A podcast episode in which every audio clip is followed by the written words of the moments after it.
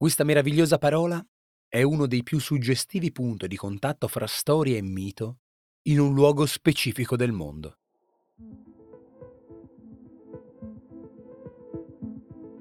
Io sono Giorgio Moretti e questa settimana raccontiamo parole legate a luoghi precisi. Oggi, labirinto. La usiamo per indicare qualunque struttura sia particolarmente complessa e in cui sia eccezionalmente difficile orientarsi. Possiamo parlare dei piacevoli labirinti di alte siepi della Villa Veneta, in cui è bello perdersi, o dell'aeroporto labirintico in cui non si capisce dove si trovi il nostro punto d'imbarco, lì perdersi è più brutto. Figuratamente diventa la situazione intricata di non semplice comprensione. Il nostro interesse per la serie televisiva scema quando la trama diventa un labirinto e confrontandoci con gli amici si cerca di venire a capo del labirinto di una situazione sentimentale torbida. E quando, Intorno al 1560 lo scienziato Gabriele Falloppio, lo stesso delle tube, descrisse gli organuli che nell'orecchio presiedono al mantenimento dell'equilibrio, li chiamò labirinto poiché formati da complesse cavità e canali. Questo concetto così importante e versatile tradizionalmente scaturisce da un oggetto fisico ben preciso. Il palazzo di Cnosso, a Creta, a cui si riconduce direttamente la voce egea Labyrinthos.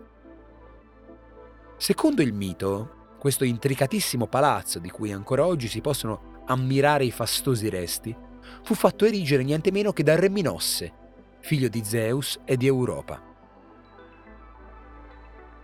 Il simbolo del potere per eccellenza nella civiltà minoica era l'ascia bipenne, cioè quella che ha lame su entrambi i lati.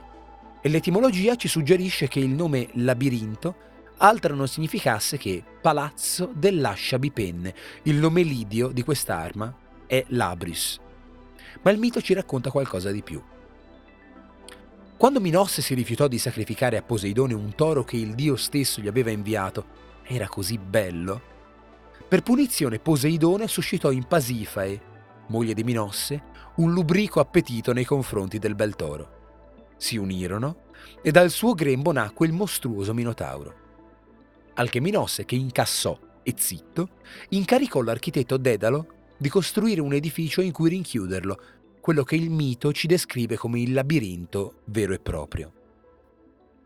Quando uno dei figli di Minosse, Androgeo, fu ucciso ad Atene perché con le sue straordinarie doti fisiche sbancava sempre i giochi atletici, il re di Creta mosse guerra al re di Atene Egeo, vinse e impose un tributo terrificante. Ogni nove anni, sette fanciulle e sette fanciulli ateniesi da gettare nel labirinto, in pasto al Minotauro. L'epica vicenda di Teseo, principe di Atene, comincia proprio quando si offre volontario per essere fra i sette che incontreranno il mostro se si ha occasione di visitare Creta, si possono ammirare di persona gran parte di quei luoghi e di quegli oggetti che conosciamo fin dai primi libri di storia che abbiamo studiato a scuola. Cnosso è un luogo piacevolissimo, aperto, curato, nient'altro che ruderi e fondamenta e qualche ricostruzione un po' carnevalesca di come sarebbe dovuto essere ma se si cerca di andare oltre alle colonne ricostruite in cemento e tinte di rosso, oltre alle didascalie orgogliose che spiegano che cosa forse c'era qui e qui, e molto oltre alle foto e al ciabattare garrulo di torme di turisti con cappelli flosci e spalle arrossate, tutto il mondo è paese, ti si spalanca qualcosa di vertiginoso che poi è il punto della riflessione spaziale sul termine labirinto. Non puoi descrivere quel luogo senza ricorrere ai concetti che da quel luogo scaturiscono.